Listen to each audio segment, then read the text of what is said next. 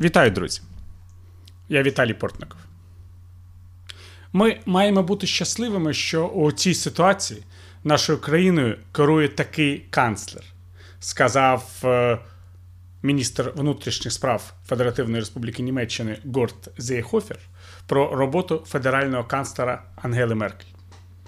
Ще кілька місяців тому пан Зейгофер був одним з найбільш жорстких критиків федерального канцлера. Йому не подобалася міграційна політика Меркель, е, її підходи до багатьох принципових питань е, у політичному і економічному розвитку Німеччини. Саме критика Зієхофера спричинила досить гостру кризу у стосунках між е, партією Ангели Меркель. Християнсько-демократичним союзом і християнсько-соціальним союзом, який довгий час очолював Зієхофер. Саме тому, що між союзниками були проблеми, почався криз, кризовий період і у історії самого Християнсько-демократичного Союзу. Врешті-решт, Меркель була змушена піти з посади голови партії і пообіцяла, що невдовзі вона залишить і посаду федерального канцлера Німеччини. А тепер Горст Зейховер говорить про те, що було б непогано подумати про продовження каденції Ангели Меркель на наступний, вже п'ятий термін. Як так сталося? А досить просто. Вся критика минулих років була, можна сказати, популістською грою. Грою, яка мала забезпечити партії пана Зієховера хороші результати під час земельних виборів у Баварії.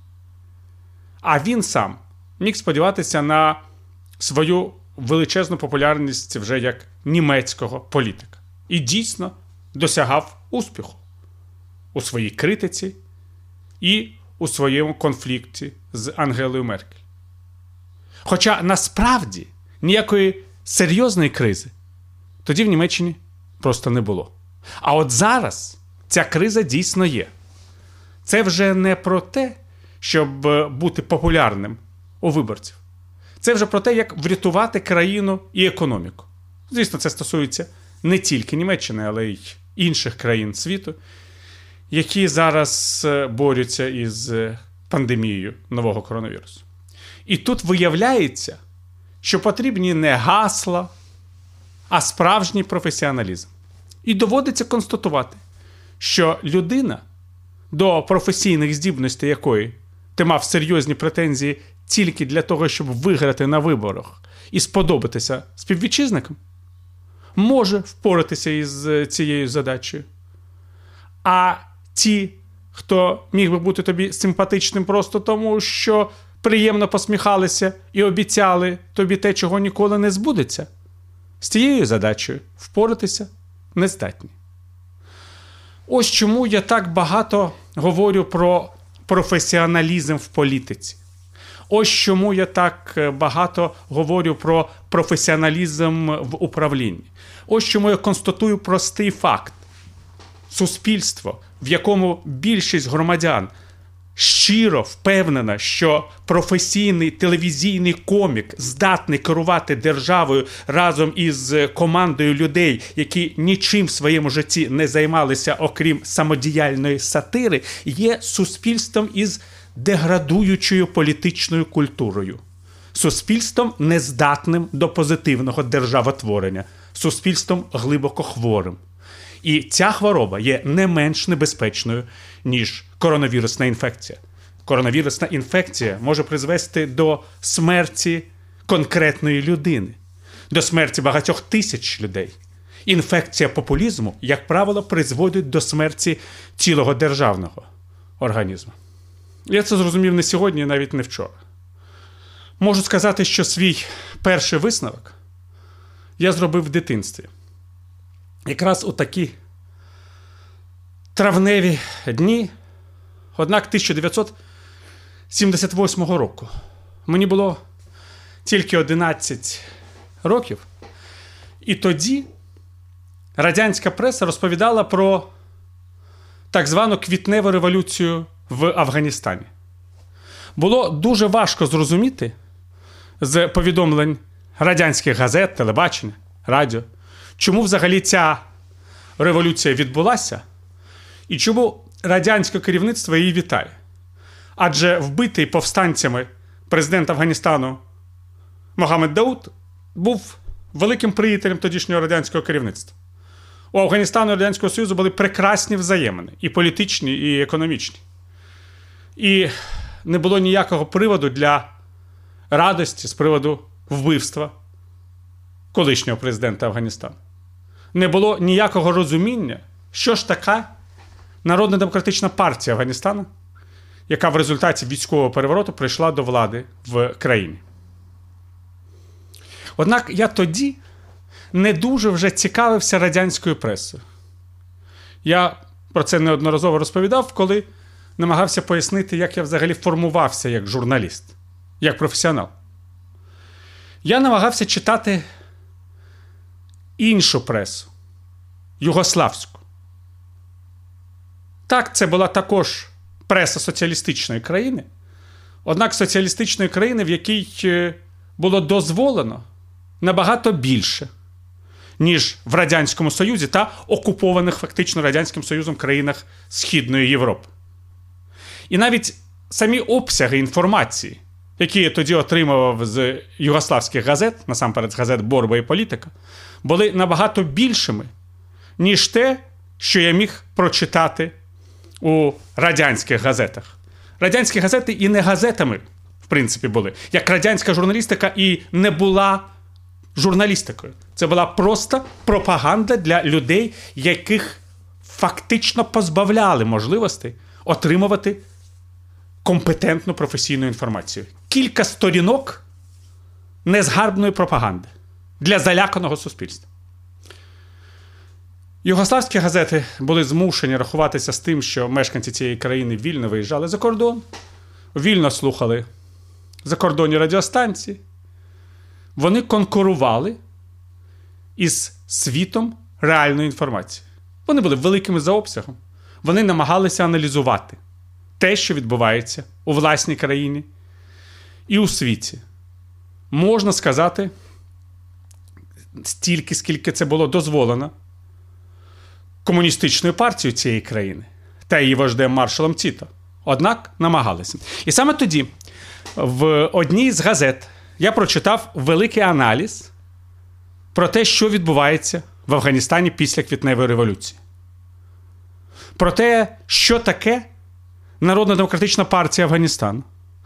Про те, яка боротьба цій партії йде між е, двома угрупуваннями суперників одне з яких репрезентує інтереси пуштунського населення країни, а інше інтереси національних меншин.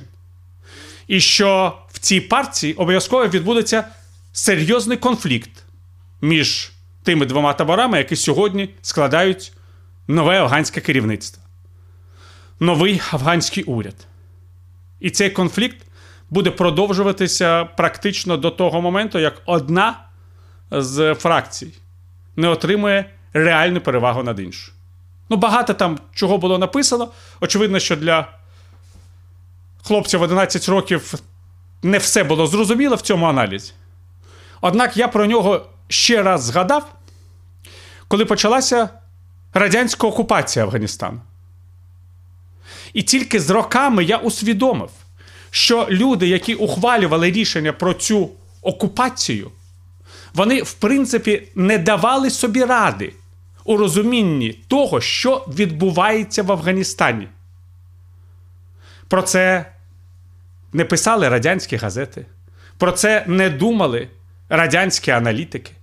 Позиція міжнародного відділу ЦК КПРС також була дуже простою і ґрунтувалася більше на якихось особистих симпатіях Леоніда Ілліча Брежнєва, ніж на реальному аналізі подій які відбувалися у сусідній країні.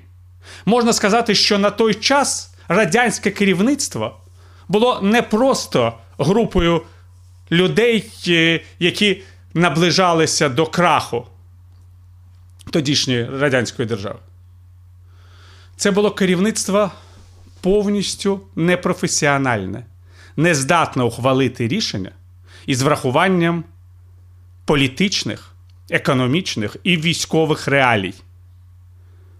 Леонід Брежнєв, Андрій Громико, Юрій Андропов, Дмитро Устінов ухвалювали рішення просто навіть без точного розуміння, із чим вони будуть мати справу в Афганістані. Без розуміння того, до яких наслідків призведе окупація цієї країни і початок війни. Без розуміння того, що в самій правлячій партії продовжується серйозна боротьба на національному рівні, що, звичайно ж, ніяк не додавала сили тим, хто був на боці окупантів. До речі, таких прикладів можна навести чимало не тільки за часи радянської, але й за часи російської історії. Саме тому Росія не може досі вирішити українське питання, що її керівництво не здатне реально усвідомити, що українське суспільство за своїм характером, за тими конфліктами, які в ньому відбуваються, за тими пріоритетами, які є у різних груп населення, відрізняється від російського. Якщо так подумати, Україна це також Афганістан. В Афганістані були інтереси різних національних релігійних груп. В Україні різні інтереси між тими, хто є прихильниками української державності, тими, хто є прихильниками руского міра, і групою «Какая разниця, представники якої готові приєднатися до переможців. А сьогодні, після президентських і парламентських е, виборів 2019 е, року, самостійно керують Україною і сприяють е, деградації державних інституцій і самого нашого державного організму. Однак для того, щоб підкорити якусь країну, треба усвідомлювати, якими є інтереси різних угруповань, різних груп населення. Зрозуміти, з чим ти реально маєш справу. І з цієї точки зору, російський непрофесіоналізм нас рятує. А український непрофесіоналізм нас вбиває. І той і інший непрофесіоналізм призводить до людської смерті. Так було в Афганістані,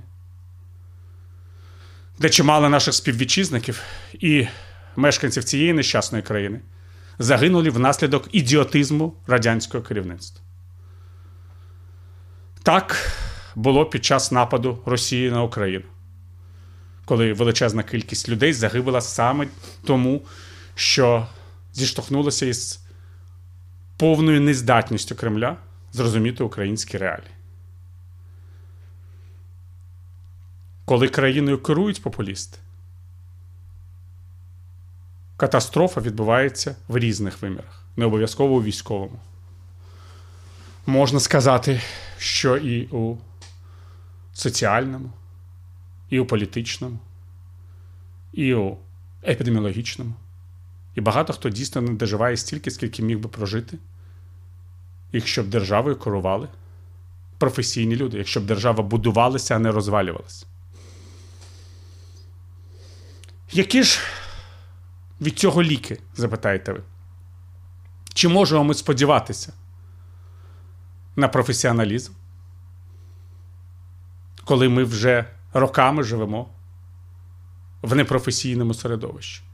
Непрофесійному середовищі, яке побудовано ще в радянські часи, коли багато хто не працював, а й імітував працю.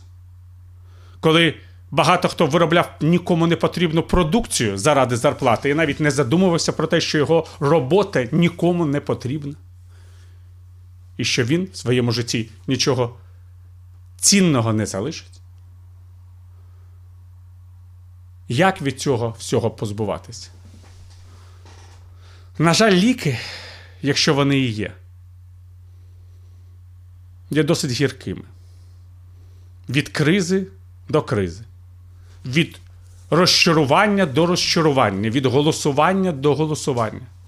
І так з часом люди починають переконуватися, що тільки реальна професійна робота може врятувати їх, може врятувати їхнє життя, може врятувати їхню державу. Що вони мають бути професіоналами, і керувати ними мають професіонали. Ну, міністр внутрішніх справ Німеччини Горст Зєрхофер, здається, в цьому вже переконався. Хай щастить, друзі.